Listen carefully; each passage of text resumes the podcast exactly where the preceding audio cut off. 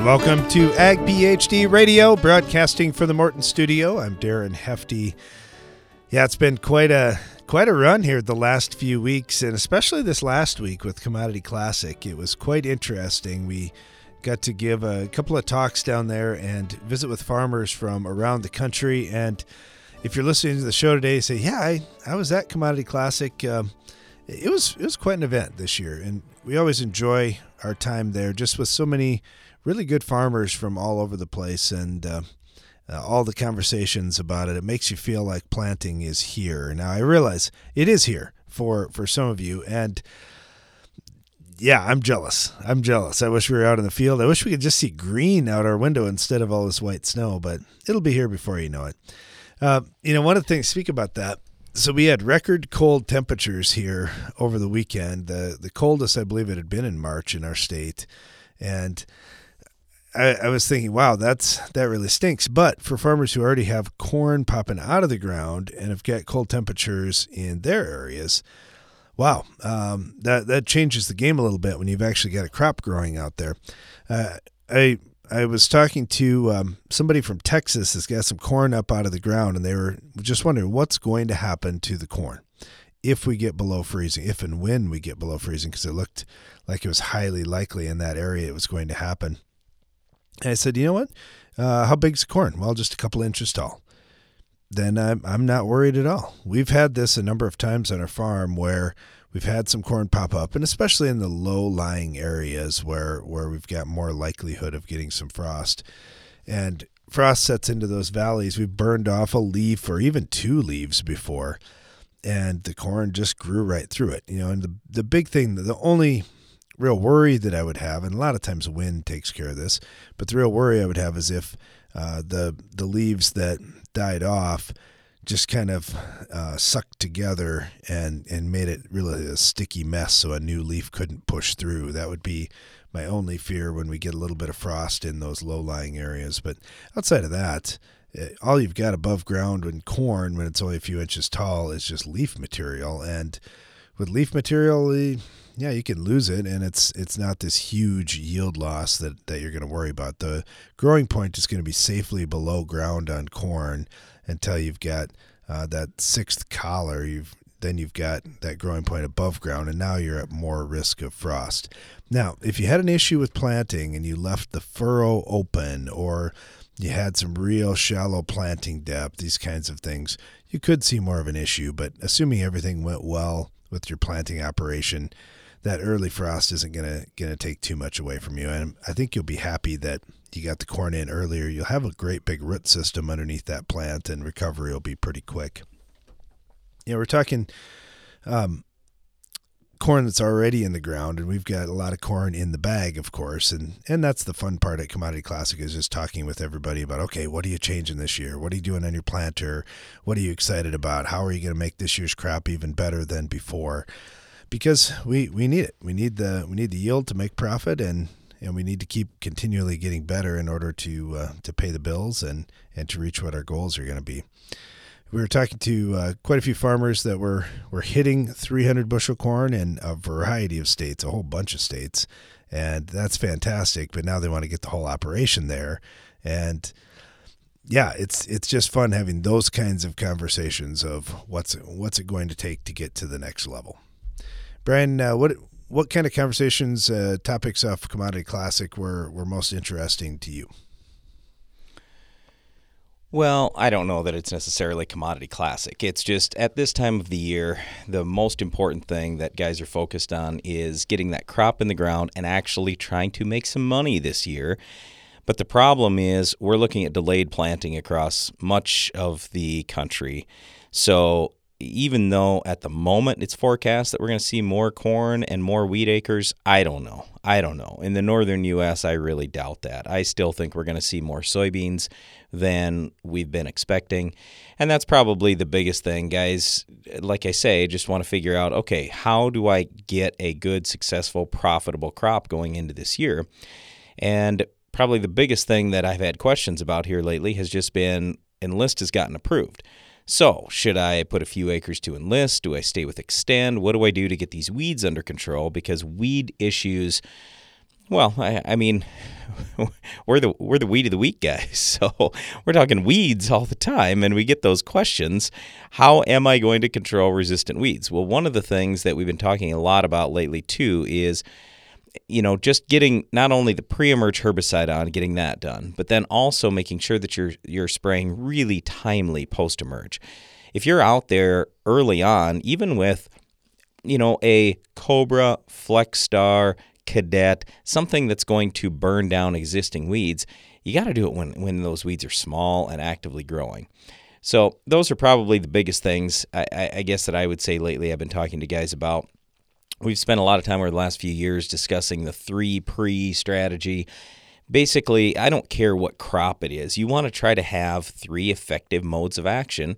If I can get them out there pre-emerge like I can in soybeans, that's awesome. We don't always have three effective modes of action to use pre-emerge. So wheat, for example, I don't even know what I would do to try to find three effective modes of action on every single weed pre-emerge in wheat. But in soybeans, I can do it, and I can do it relatively inexpensively. Yeah, the effective part of that is when you bring up wheat, uh, I thought, oh, wait a second, Brian, we've got group fifteen, we've got uh, a group two. The group fifteen, you really shouldn't use pre. That should probably be early post just to be on the safe side. Nope, totally agree. And, that, and that's the challenge. You can get multiple and, oh, and, residual products out there. I guess that was what I was getting yeah, at. By group fifteen also, what what we're talking about there is Zidua in wheat. That's the only group fifteen we've got in wheat. In yeah, soybeans, oh, and don't, and don't be confused, too, because some will say, well, wait a minute, we can use the Anthem products there too. Yes, you can use Anthem, but Anthem has the same active ingredient as Zidua. Right. So anyway, uh, in soybeans, the group fifteens would be Outlook, Dual. In corn, we've got Harness, Surpass, bunch of different products there, all in the same chemical family. That's part of the thing too. We like rotating chemical families as much as we can, so that's one of the reasons why I hate using uh, soybean pre as much. Right, today we're going to share a little bit from our, our workshop we had at Thief River Falls with some Q and A with farmers along the way. You're listening to Ag PhD Radio.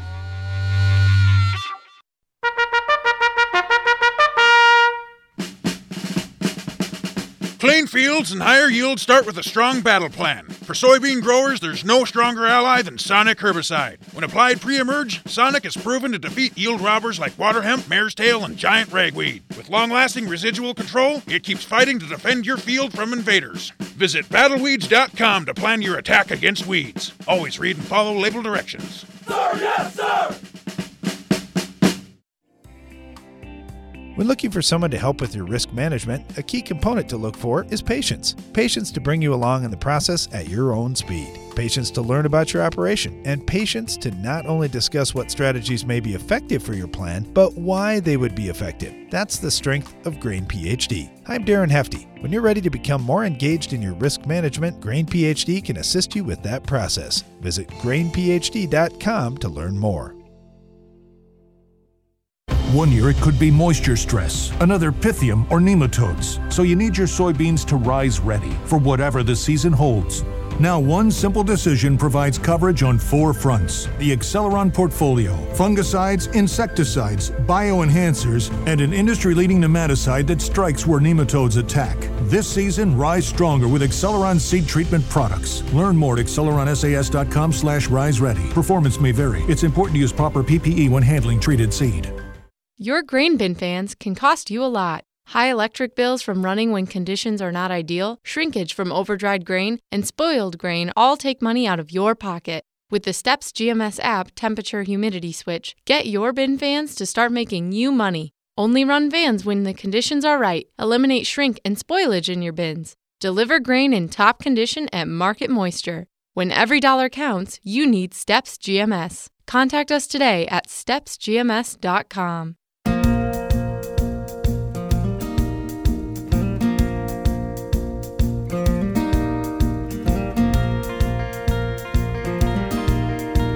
Welcome back. You're listening to Ag PhD Radio. I'm Darren Hefty here along with agronomist Rob Fritz.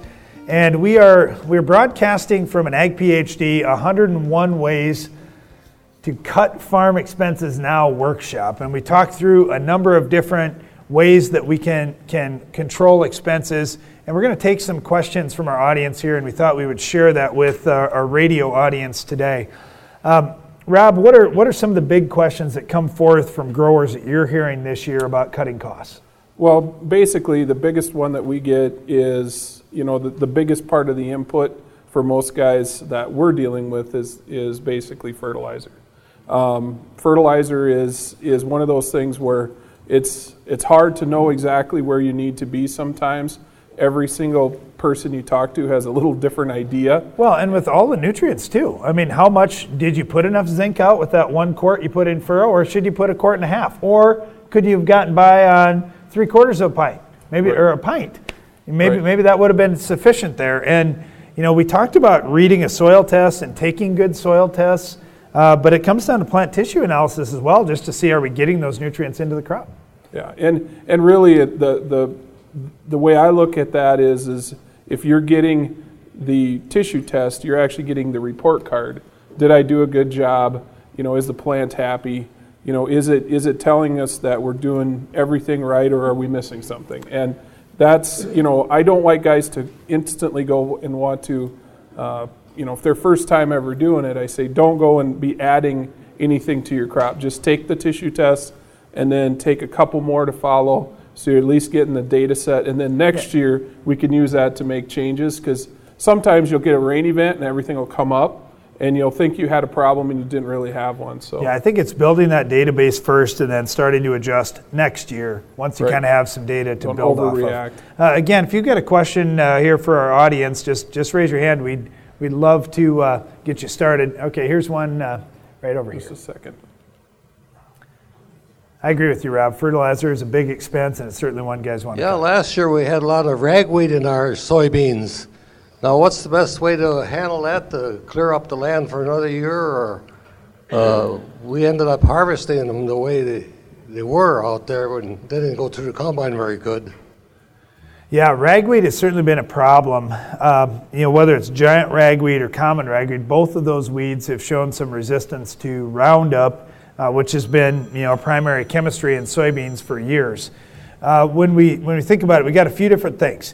In a soybean crop, we could switch to Liberty, we could switch to Xtend, uh, the new Enlist crop, when that gets fully approved, they would offer us some other herbicide choices in crop, like Liberty or Enlist One, or uh, you know, one of the dicamba products, Ingenia, right. Fexapan, Xtend Max. That would be an opportunity. We could sh- switch traits. Maybe you say, nope, I'm in conventional beans. I got to stay with conventional. What are conventional products that I could use for ragweed? If it's not A L S resistant ragweed, we've had pretty good luck with First Rate. Yep. Uh, I really like First Rate mixed with either Flexstar or Cobra, depending on what you've got for a crop rotation, to try and add a little more heat to that. And the other thing, and this is a real challenge with, especially giant ragweed, getting it when it's small. That stuff grows really fast, and getting it under control early. So I like the pre-emerge strategies. Rob, what is what do you recommend pre for the guys that have ragweed issues? Well, and the other thing I was going to say is that was in a soybean crop. You're most likely going to rotate to corn next year. And the the thing to not forget is now you have all that seed. So before we go too far, you know, making sure that if you're rotating out, like triple flex might be an option for you going in on that next corn crop, to make sure that's a good pre for the corn to knock out some help on that giant ragweed. And then also your status would be great follow-up product in corn. It, that's the strongest by far if you've got a real infestation. Now, as far as pre's and beans, you know, I've had pretty good luck with the Authority branded products. Authority First might be your choice. Yeah, yeah, you wouldn't be able to use First Rate post, but, no, but, but that, yeah, it'd be a really good option. Especially pre. If you're going to trade it or uh, uh, Liberty, say, where you're not planning on bringing a First Rate back in, or the new Enlist trade. Okay, where we're at today, Rob, there's a lot of wheat in the rotation, and I like Sharpen pre-emerge on wheat. I like two ounces up front. That does a nice job holding back a lot of the ragweed. And then post-emerge, I like Husky, and I like using it at a relatively strong rate. Uh, the other thing that you could do, if it's not A L S-resistant ragweed, you could mix in uh, one of the affinity products to add a little boost of, of uh, kick. I prefer that to two four-D and wheat. Now, I like two four-D or the Enlist products in Enlist crops. That's nice. But when we're talking about spraying a two four-D over wheat, it's very much like spraying two four-D over corn. It's kind of hard on the crop. And I would prefer using a safer option. I think we've got a higher yield ceiling when we do. All right, thanks for the question. Yeah, ragweed's a big one. Do you have a follow-up? You bet. Uh, you know, there's a lot of problem weeds, and that's one of the things that's a challenge, Rob, is we're talking about cutting expenses, uh, trying to control weeds at the same time. All right, let's take another question. My question has to do with the, uh, a lot of operators have smaller acreages, and you can't get a custom operator to come in and do some of the chemicals and our applications. We can't afford to own a sprayer for a couple hundred acres. Uh, technology isn't going to be available for us to do that. Uh, so we're kind of limited in what we can do for some of these hard to control uh, weeds that are resistant now. Yeah, you know, and, and it is a challenge. We we see it in a lot of areas of agriculture. It seems like a lot of guys will say, well, you either got to get big or you got to get out. And I, I think there's a there's a certain level that you need to be at to own different pieces of equipment. And I agree with you. If you've If your farm operation in terms of uh, cropland is not huge, uh, owning your own sprayer may or may not be in the cards for you. Maybe it's, I found one that was really in good shape at a at a sale, or maybe it's, you know what, I got a neighbor, he's got uh, a young son or daughter that's coming on and they're doing some custom spraying to try and work that next generation in. Maybe I'm their guy that, you know, hey, would you spray my two hundred acres as well? That might be your best option, because I get it. You know, even some of the custom applicators are looking for bigger acreages that they can put together so they aren't, uh, you know, taking up more time by spraying small fields. They'd prefer the big ones.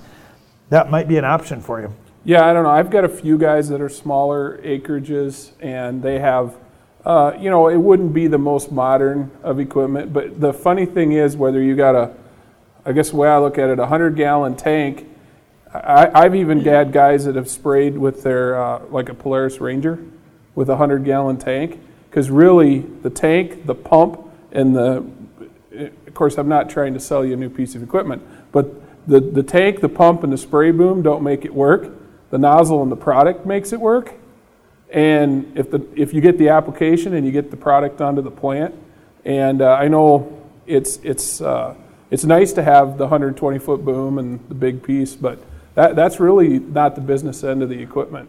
So I know uh, I used to spray for game and fish with a forty, forty-five foot boom and a two hundred gallon uh, three-point, and I used to cover a ton of acres. Yeah, you and, could do that. You could run smaller equipment. You could run saddle tanks on your yep. tractor and put spray nozzles on behind your tillage tool or behind even right. behind your planter. I've seen some guys spraying their pre-emerge herbicide right with the planter in one pass. You know, a lot well, of that, times that helps. You, you end up being uh, a one-man show in some of these operations where you don't exactly have a whole bunch of hired help because you aren't farming this huge amount of acres. And if you can do that where, hey, I can just add some spray nozzles onto my tillage tool and I'll have my trifluralin on, I'll work it right in. That might be an option for you too. Yep. And and I get it. Some of those post applications might be a little tougher, yep. but it might be like Rob said, where you run some smaller equipment that the guys are getting out of. Uh, goodness, we run some small equipment in our research plots because we're doing so just, many different just treatments. Just two years ago, we had a, what, nineteen eighty something, what was that? Uh, uh, I can't remember. It was spray coop. I covered yeah. a ton of acres. We still use that. I couldn't, see, that was great for me. I couldn't fit in it. Literally. Physically couldn't fit in it, so I was out. I was like, I can't even fit, shut the door, so I'm out. Yeah, there there are so many different ways that, that we can save money on the farm, and one of them that we've talked about over and over again today is trying to do more things ourselves, especially things that cost hundreds of dollars an hour to hire somebody else. We're going to talk about more ways where you can save some money on your own farm and answer some questions as well. You're listening to Ag PhD Radio. We'll be right back.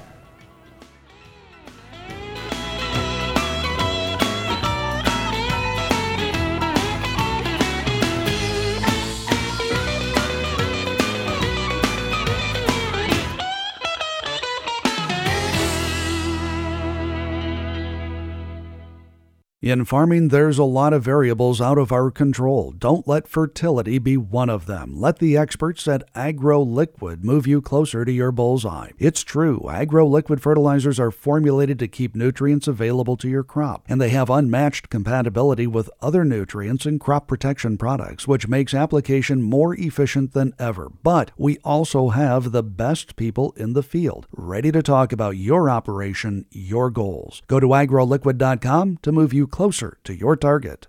With the success of the Case I H Steiger Quad Track and Magnum Road Track tractors, it's no secret why Case I H is the leader of the track. So it wasn't surprising when the competition started imitating us. Because Case I H offered the first five-axle design to give you more power to the ground with less burming and compaction, all to help you be more productive. Still, we're flattered. In fact, if we weren't already red, we'd be blushing. To learn more, visit case I H dot com slash tracks. High-yield corn growers know that feeding the crop and soil are keys to maximizing yield potential. Nutex E D A and Reverb are specifically formulated to help manage limiting factors associated with today's farming conditions. Nutex E D A works within the plant to support nutrient mobility and utilization. Reverb focuses on the soil, providing beneficial trace elements which help condition the root zone for optimal microbial activity. Low use rates and superb tank mix compatibility make Nutex E D A and Reverb no-brainers in the high-yield grower toolbox. In farming, getting things done early has a way of setting you up for success, like using Corvus for an early season win over weeds. Corvus keeps even the toughest weeds from gaining a foothold. Multiple sites of action deliver superior control of emerged weeds. And later, Corvus reactivates with just a half inch of rain to take out any new weeds that may have sprouted. So get an early season win against weeds with Corvus for end of season rewards. Always read and follow label instructions. Corvus is a restricted use pesticide. Your independent spirit is more rewarding than ever before. Unlike incentive programs that require growers to purchase a particular seed brand or to bundle certain products, the F M C Freedom Pass program rewards you for making the best choices for your fields. You decide what's best for your operation, from pre-plant to harvest. Your retailer and F M C take care of the rest. It's really that simple. The exclusive agronomic rewards, performance assurances, application innovations, and product financing of the F M C Freedom Pass program make it easier to protect your crops and cash flow. That's what we mean when we say we give you more freedom in the field. You'll experience more control and confidence, too. Generics and imitators can't promise that. Visit your authorized F M C retailer or F M C freedom pass dot com to calculate your potential financial incentive and learn more.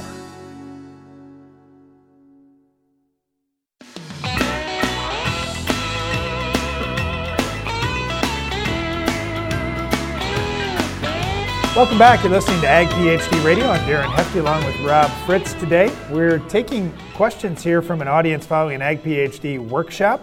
And uh, let's get right back to, uh, to some of those questions. Uh, Waterhemp is becoming more of a problem in pretty much all our crops.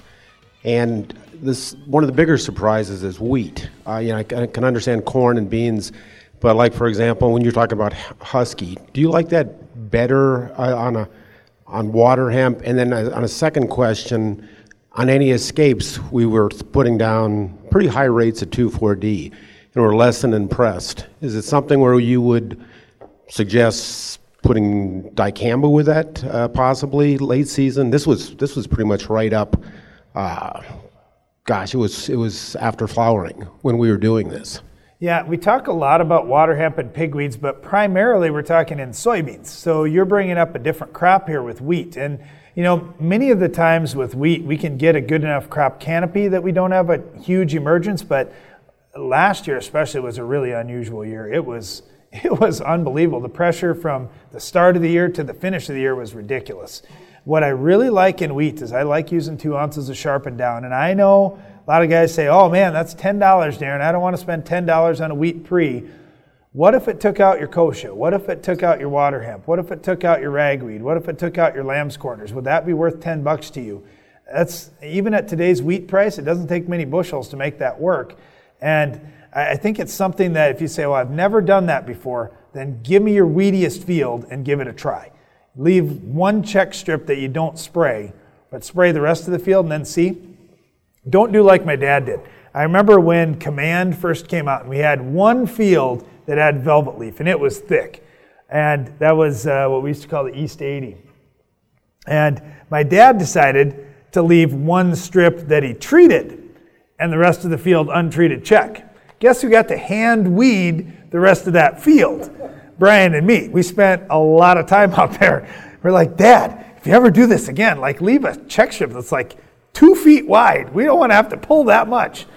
But anyway, I would recommend that. Do the Sharpen. Just take one field and probably take your worst field. So let's put it to the test here and see how it does. And then leave a realistic check strip. Um, you know, make sure you're not drifting into it or anything like that. So you can really see, did it work or did it not? Because uh, because we've had good luck with Sharpen. You can use a pretty good strong rate in front of wheat. Now, I don't like Sharpen so much in front of soybeans just because you can't use enough rate. You're limited on the label, I think, to one ounce per acre in most situations. So that that... I, I don't like that. I'd rather use like one of the authority products like right. Rob was talking about earlier, or Valor or something like that. But in, in wheat, I like to sharpen down. Now, you asked specifically about Husky over the top. Here's the challenge. So Husky has two different active ingredients in it. One is an H P P D. Now, there is some pigweed resistance to H P P Ds in some areas. I don't know that we've got that right here where we're speaking today. You won't but, have it here. No, I don't but there, there, are, there, are, you know, are some yeah. areas of the country where we're starting to see a little bit of that. But the other component in Husky is Buctril. Buctril is probably one of its weaker weeds is pigweed. Unfortunately, we've got about in a normal rate of Husky about seven tenths of a pint of Buctril. So we've got a pretty good start rate of Buctril. Plus we've got that H P P D. So I would say the Buctril is going to do about fifty percent, but then that H P P D is going to add a little more to it. What we're seeing some success with with some wheat growers is they're saying, okay, instead of you know the normal rate of Husky, I'm going to go up to the full labeled rate and just add in another two or three ounces to get up to the full labeled rate, and they're having better luck with that. Uh, the other thing that they're really having to do, though, is get out there fairly early to do it. And I, I get it. You've got a timing window with Husky that, that you have to have it done by, but you also have um, you also have weed height that you're contending against. So you want those weeds to be for sure smaller than a pop can tall, but I would say more like two to three inches if you want to have a realistic shot. Otherwise, they just branch out so fast and get so many growing points, it's really tough to get through them. So that, that'd be my suggestion, spray yeah. early. I, I can't see anything that's going to be any better than the, the Husky. Um, we're going to run into trouble, you know, two four Ds and Banvilles, you're going to, you can mess with your wheat. You want to stay away from that. Except for once the wheat's cured, then You know, then we could do some things just so we can harvest.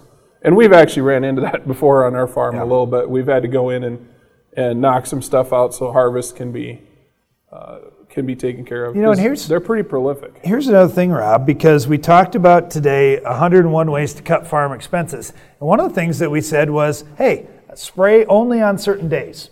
Spray when it's warmer. Spray when it's sunny. Spray during the day. Spray when humidity is up. Spray when you have really good growing conditions. All those things can help you on this too. And I know, you know where we're at today, we're in Thief River Falls, Minnesota. Uh, how many warm, sunny, really humid, awesome growing degree days do you guys get? Let's face it, not that many. So, you know, here's the thing. Growers think, oh, it's it's easy to do this or that. Really, try farming uh, in northern Minnesota. It's not easy. So we got to find those days, and then when we do, here's one of the things that Brian and I have done on our farm. We'll take our worst fields and we'll spray them on the best spray days. So if you've got a field that you say, oh man, this field over here is dirty, and I mean like a lot of Brian's ground, that's going to be where the weeds are at. So we're going to save the best spray days for those fields. And then on the day that, and it's kind of marginal, I wish it was a little warmer, you know, it, it's mostly cloudy today, but I got to get stuff done. Spray the fields that hardly have any weeds. You know, the fields that you're like, well, I wonder why I'm even out here. You know, there's a weed here and a weed there. It's probably not taking that much yield. Spray those on those marginal days and, and you'll be happy. Yep, got a question over here. Yeah, you know, some of these programs, some of these things you're talking about, and I'll go back to soybeans and stuff. Wasn't that many years ago when soybeans looked at a crop that really didn't require that much care. You know, put it out there. Yep. A lot of pressure. Weeds come back, probably last product. Crop you were going to go out there and spray, weed control, uh, required very little fertilizer. So, but over the last few years, farming We're starting to see that it's a misconception and it's changing. Uh, so we're taking a more of a proactive rather than a reactive approach to it. With that in mind, making an application of fungicide for soybeans, how many applications should you be looking at? Yeah. Okay, so the, the question, let me restate this. I'm not sure how, how well the mics picked that up. Uh, so in soybeans, we used to think about soybeans as a crop that didn't take a lot of maintenance. They're fairly easy, low input crop. But now we're seeing more issues with insects, with diseases, and these kinds of things. We hear a lot about fungicide use in soybeans. How many applications do we really need? We're looking at this on our farm too because we've got white mold. When you've got white mold, it takes at least a couple applications most year to protect your plant. On, on I guess... For the guys that are really aiming for the big yields, we leave open basically an R one, an R three, and an R five. So if three, we're really, different, three different if, timings. If we're really trying to push it. In fact, um, I think based on some of the things that happened last year, some guys actually did really good with an R five. If you talk to the guys from basically Iowa South, R five is a standard practice for them now because there's things that come in late in the season. But for the most part, we're R one and R three. R one being protect that flower from the white mold. R three being the yield gainer. And then R five is more of like the yield maintainer. So it's it's really, when is what is the weather doing at that break point, you know? And for us last year, I'd say the biggest gainer was actually the R one. And then if you actually hit the R one right, which a lot of guys will tell you they're going to flower around this day, but that's not true because you have to walk almost every field to catch that R one timing if you really want to get the white mold in. And it's, it's not easy. And and if you don't have any disease, generally if we go in that R two, R three stage, that's, which would be full bloom to first pod. Right. That's that's historically what all the data has shown. That's when we get the best return on investment. Uh, the Iowa On-Farm Network, which is uh, part of the Iowa Soybean Association, they've done a lot of research work on this. Based on the price of soybeans, the cost of fungicide applications, uh, it, it's a pretty good two to one historic average return on investment. So uh, in the face of no disease, it looks pretty good. Uh, so something to keep in mind. Now here's the other thing. Fungicide prices have come down, and there are some deals. A lot of them have gone off patent, so it might be yeah. even better than that today. So yeah, soybeans used to be pretty low maintenance. Now we're starting to see they need a little bit of help if we want to get high yields. You're listening to Ag PhD Radio. We're taking questions from our audience following a one oh one Ways to Cut Farm Expenses Now workshop. We'll be right back after this.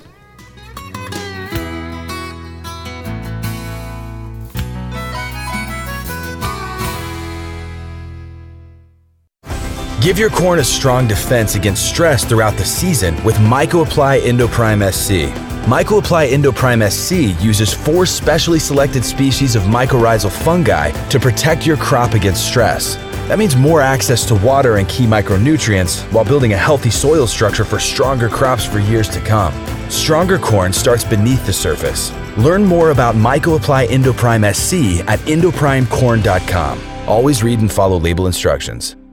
No secrets here, we all know, regardless of the markets, balanced crop nutrition pays. AgroLiquid fertilizers have the research, technology, and products you need to grow a great crop. We also have an outstanding team of field agronomists ready to help you determine the best use of your fertilizer dollar.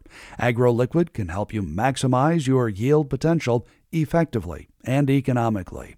Visit agroliquid dot com to find a dealer near you. Hey, Bill, any advice to control tough weeds and rootworms? That's easy, Jim. Buy two, save three. Wait, for weeds and rootworms? Buy two, save three. Combine your Impact or new Impact Z herbicide purchase with a qualifying insecticide and save three dollars per acre. Buy two, save three. That is good advice. For details, go to buy two save three dot com. Impact, Impact Z, and Buy two, Save three are trademarks owned by Amvac Chemical Corporation. All rights reserved. Impact Z is a restricted use pesticide. Always read and follow label instructions.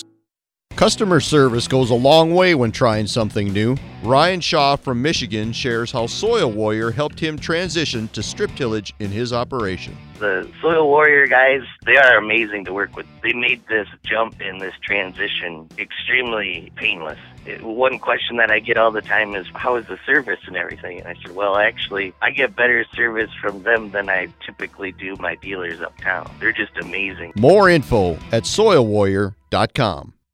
Build with the best. When you choose Morton Buildings for your next farm storage building, you'll experience the Morton advantage at every step, starting before the walls even go up. Since the value of our buildings is in its ability to protect what you have stored inside, we ensure that every component is researched and tested to withstand the elements in all weather conditions. And we back it up with the strongest warranty in the business. Looks better, built stronger, lasts longer. Learn more at morton buildings dot com. Want to cut production costs without losing yield? The Soil Warrior can reduce trips across the field, optimize nutrient placement, and improve soil health. So you can lower production costs without losing yield. See what makes the Soil Warrior different and better at soil warrior dot com. We started utilizing the Dual React system this year. You can adjust your speed and it automatically adjusts your sprayer tips. So you can slow down and you aren't building up huge droplets, or you can speed up and you're not throwing a mist that's drifting. HiPro, helping you spray better.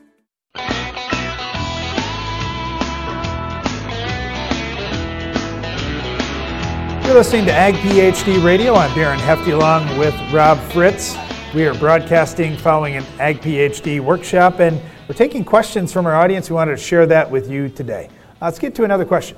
Uh, Alex from Minnesota. Uh, my question is, if I'm broadcasting micronutrients, is it better to broadcast that alone in its own micro mix, or will it stay in the correct suspension in a large M P K blend? You're talking about dry now. Dry, yes. Rob just smiles because Rob's dealt with all the problems when it comes about, to predict, not just on our farm, with others as well. It's, you know, we talked earlier about technology. Uh, the other guy was, you know, we had a prior conversation about, you know, how far advanced is technology that you need to have it.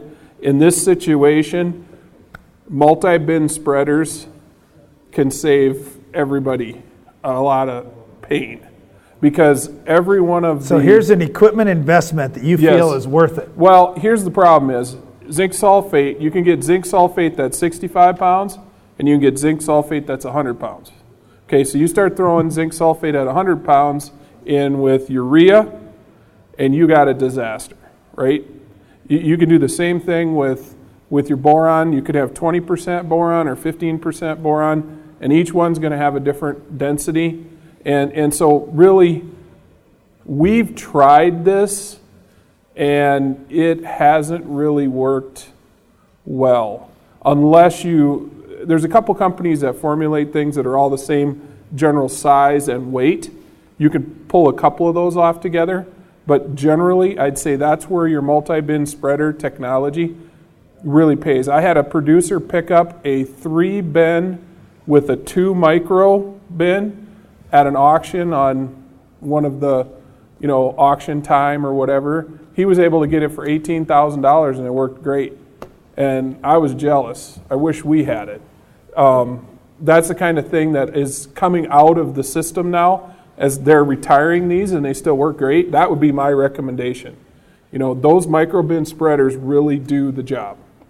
And they're the only way to mix multi-component products. Now, in a, in a water tank, starting to do some foliar things, it gets more flexible. But as far as dry, I just haven't been happy with multi-product mixes. It just too many too many problems. You know, all your boron goes one way. You know, the centers have problems. We had some beans where we had a problem this year. There was about eight foot wide of beans in the middle that were about, what, a week delayed? Yes, we didn't yes. do the best job of spreading. um, uh, we make mistakes, and you know that's one of the things we like to talk about it, because uh, as we were talking about earlier in the meeting, we want to learn from our own mistakes and not do them again, but we'd prefer if you learn from our mistakes and not make them in the first place. Uh, that, that's much better.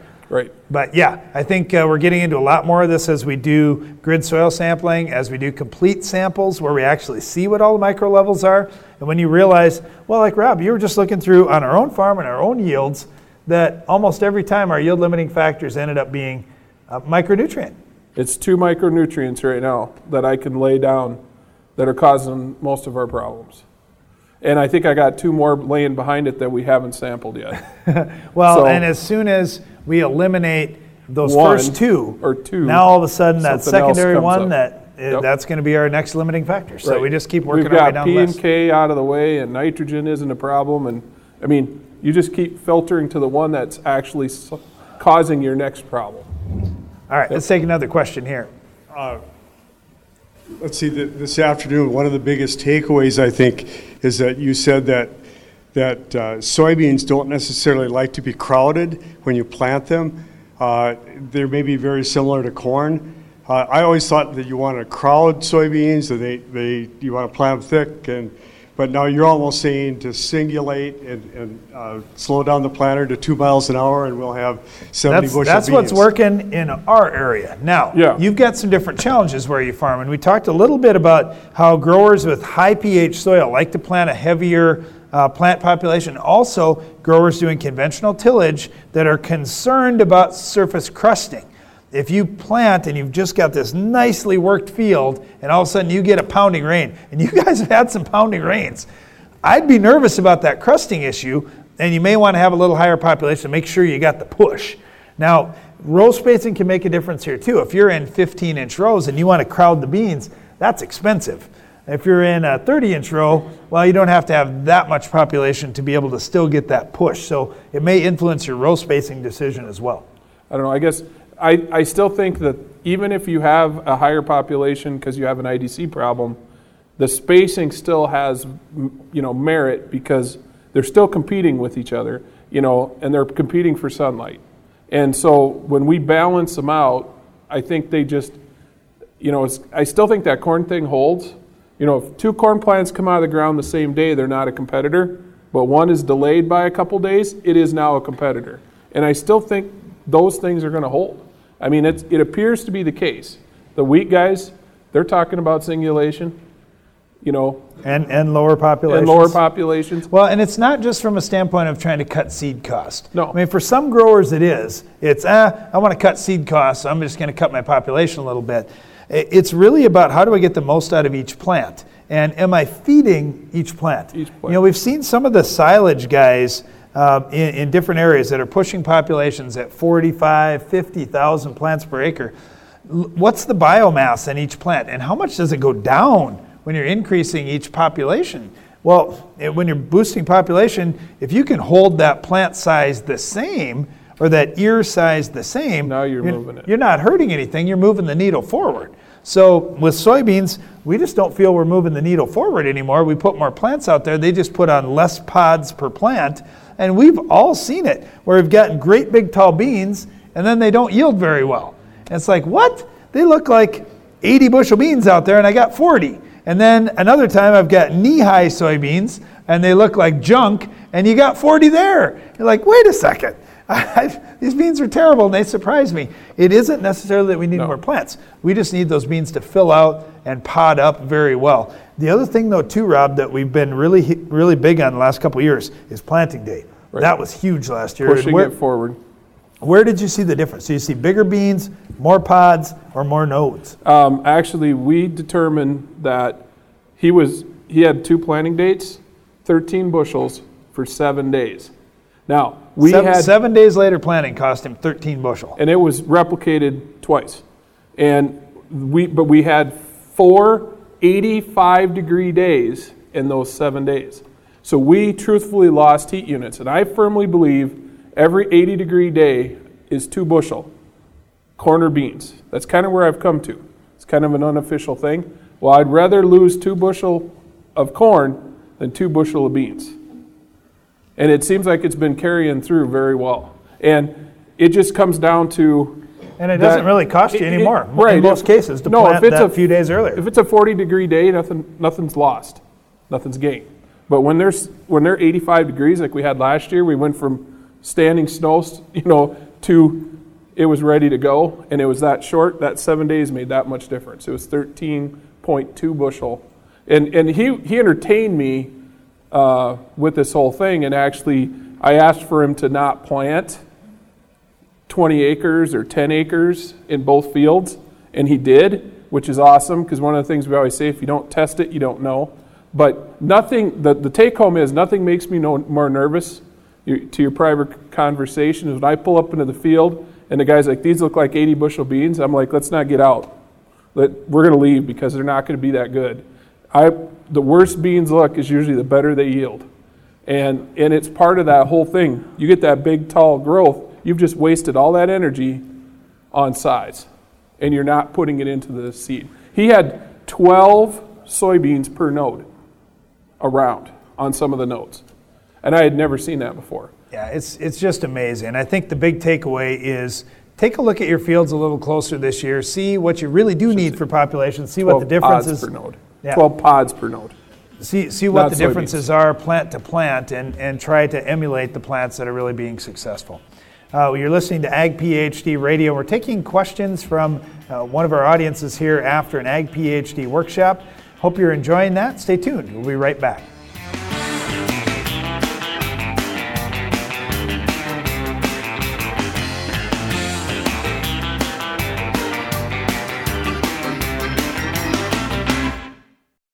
Think about a quarter inch of rain. That's all it takes to activate Armazon Pro herbicide in your corn and protect against weeds. Now think about a full inch of rain, the amount most other herbicides require for activation. How long will you have to wait to get that? The weeds hope you choose another herbicide. Your corn hopes you choose Armazon Pro herbicide. Pick a winner. Talk to your B A S F rep about Armazon Pro herbicide today. Grow smart with B A S F. Always read and follow label directions. Are you frustrated with white mold showing up year after year in your soybeans? If you have tried fungicide applications and are still losing yield to white mold, now is the time to ask your seed dealer about Heads Up plant protectant. Heads Up is the first E P A-registered seed treatment for the prevention of white mold in soybeans and pulse crops. The first line of defense on your farm against white mold now starts with the right seed treatment package. Locate a Heads Up dealer near you by visiting heads up s t dot com today. What do you think of when you hear Palmer amaranth or Waterhemp? If you use Fierce herbicide in your soybean fields, you don't have to think about them at all. With two effective modes of action and up to eight weeks of residual control, Fierce takes on even the toughest weeds like Waterhemp and Palmer amaranth. Take control of your soybean fields and get rewarded with Roundup Ready Plus when you choose the proven power of Fierce herbicide. Talk to your local retailer today to put Fierce to work in your fields. Always read and follow label directions. Using N-Serve nitrogen stabilizer with fall fertilizer applications keeps nitrogen available into the spring for maximum crop growth. Field trials in Iowa show N-Serve delivered an average revenue increase of twenty-two dollars and ninety-six cents per acre, and N-Serve is the only recognized nitrogen stabilizer product in the Iowa nutrient reduction strategy because it reduces nitrate leaching. That's max profit in an environmentally sustainable way. Calculate your field's profit potential at nitrogen maximizers dot com. One year it could be moisture stress, another pythium or nematodes, so you need your soybeans to rise ready for whatever the season holds. Now one simple decision provides coverage on four fronts: the Acceleron portfolio, fungicides, insecticides, bioenhancers, and an industry-leading nematicide that strikes where nematodes attack. This season, rise stronger with Acceleron seed treatment products. Learn more at acceleron s a s dot com slash rise ready. Performance may vary. It's important to use proper P P E when handling treated seed.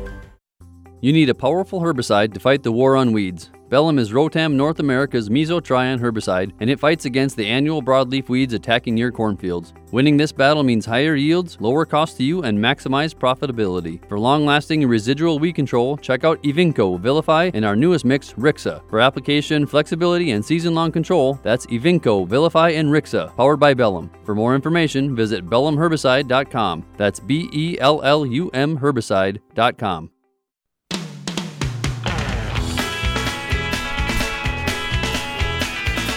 Listening to Ag PhD Radio.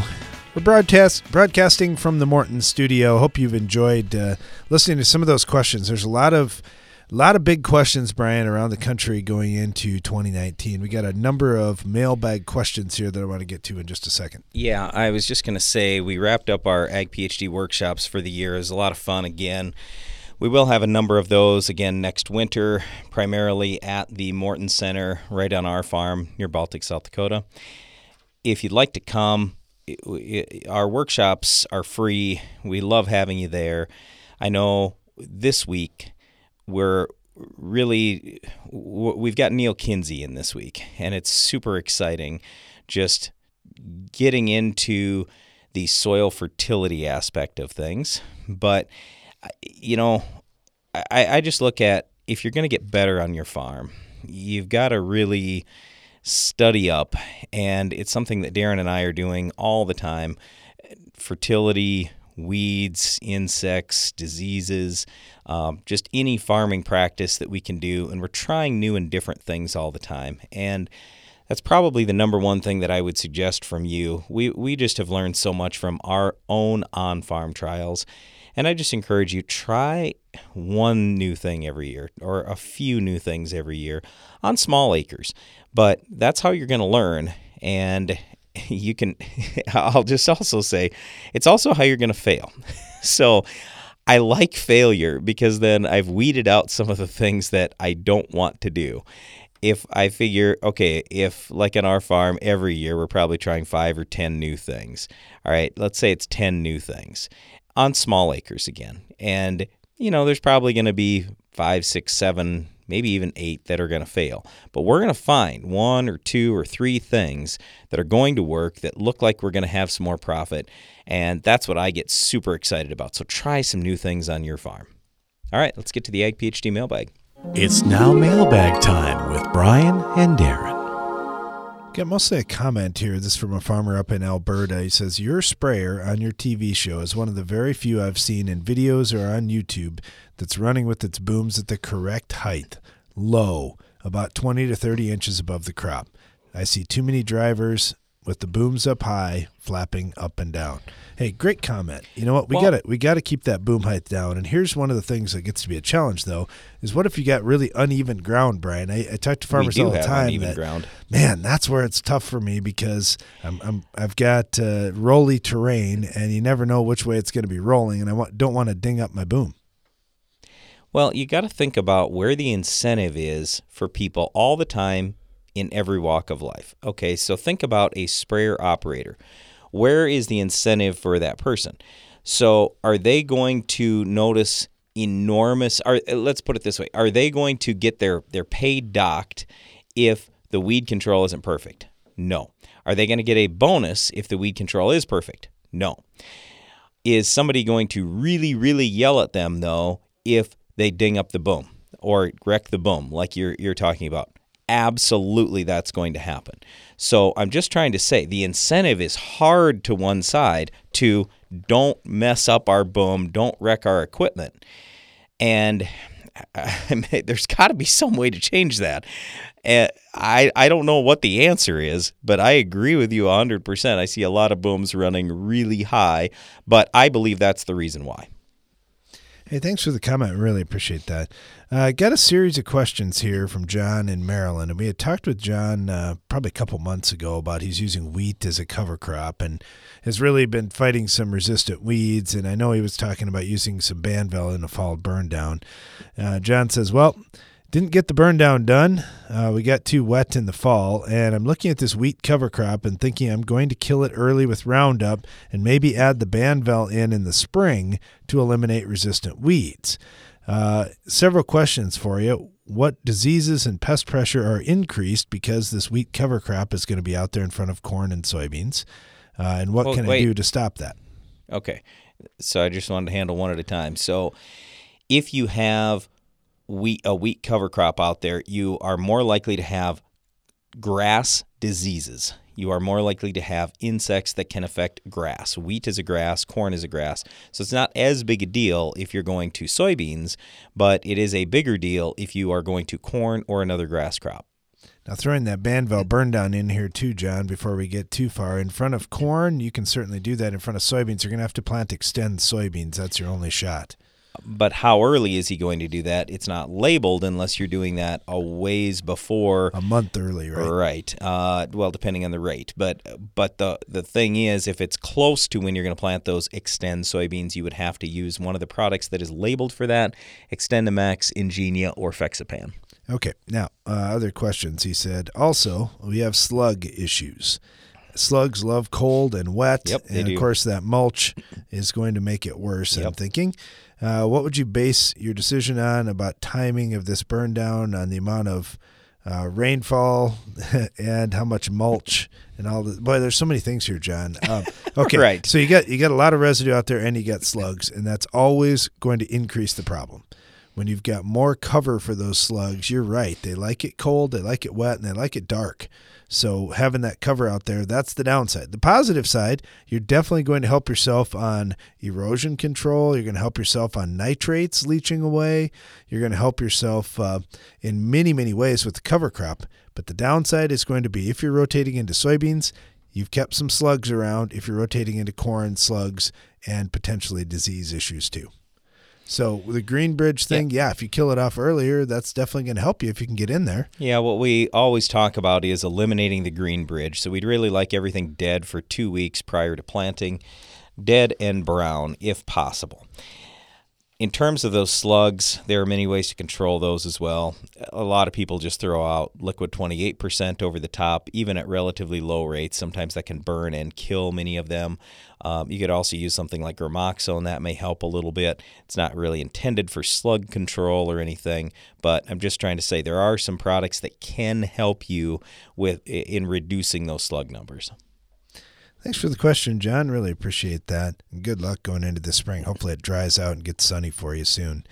I got a question from Marlon here. He said, I attended one of your one oh one Ways to Cut Expenses workshops in February, and one of my biggest expenses is cash rent. I'm wondering if you have any recommendations for getting cash rent at a level that's fair where both parties can be profitable.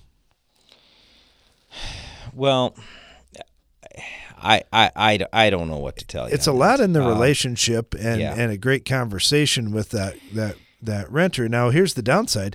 I was just talking to a farmer who recently purchased some land and he was going to rent it out. And uh, I was at, actually at Commodity Classic. And, and he said, you know, he goes, I have to charge.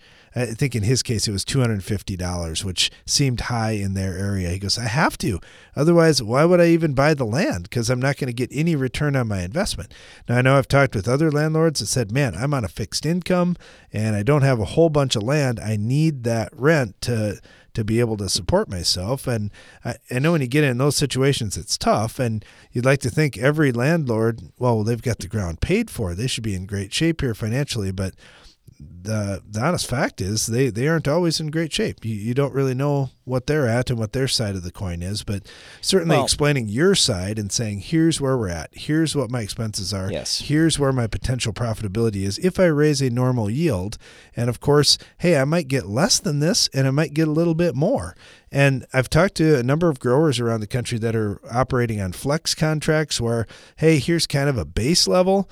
And then if we hit certain profit levels, then the landlord gets a bonus as well. And they've had some some decent luck with that. But there's there's no saying they actually have to do any kind of decrease in rate to you because chances are somebody else in your area would be willing to pay more. And then the flip side of that is if you're farming ground that I should say if you're renting ground that's not profitable, after a while it's like, well, why are we doing this? So we've looked at the same thing on our own farm. We don't have many pieces that we are, are cash renting anymore. The ones we have, we believe at this point, are fair rent, but, you know, things can vary a lot. So if all of a sudden we work some great deal out with China and commodity prices explode, well, it might be amazing. But on the other hand, if we don't work things out there and our commodity prices get even worse, well, almost any cash rent deal is not going to be profitable. So it's really, really hard. But to Darren's point, I'd say talk to the landlord, show them your expenses, talk about profitability, and then also talk about uh, fertility you're removing from the soil that, that at least needs to be replaced every year. Marlon, thanks for the question. Thanks for coming to our, our workshop as well. It was a real fun discussion talking about all the ways that you could potentially cut expenses on the farm, because we do need to consider each and every one of those every season.